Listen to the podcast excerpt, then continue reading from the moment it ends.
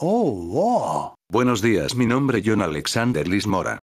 Oh, oh. Como ya muchos saben, el colombiano James Rodríguez fue fichado por el Everton, después de un largo tiempo sin jugar debido a que no había un hueco en el equipo blanco, se estima que el Everton pagó por James una suma de 24 millones de euros. Que estará acompañado por su compatriota y amigo Jerry Mina, mañana a las 10 y 30 hora colombiana se estará enfrentado ante el Tottenham equipo en el que milita actualmente el tan bien jugador colombiano Davinson Sánchez.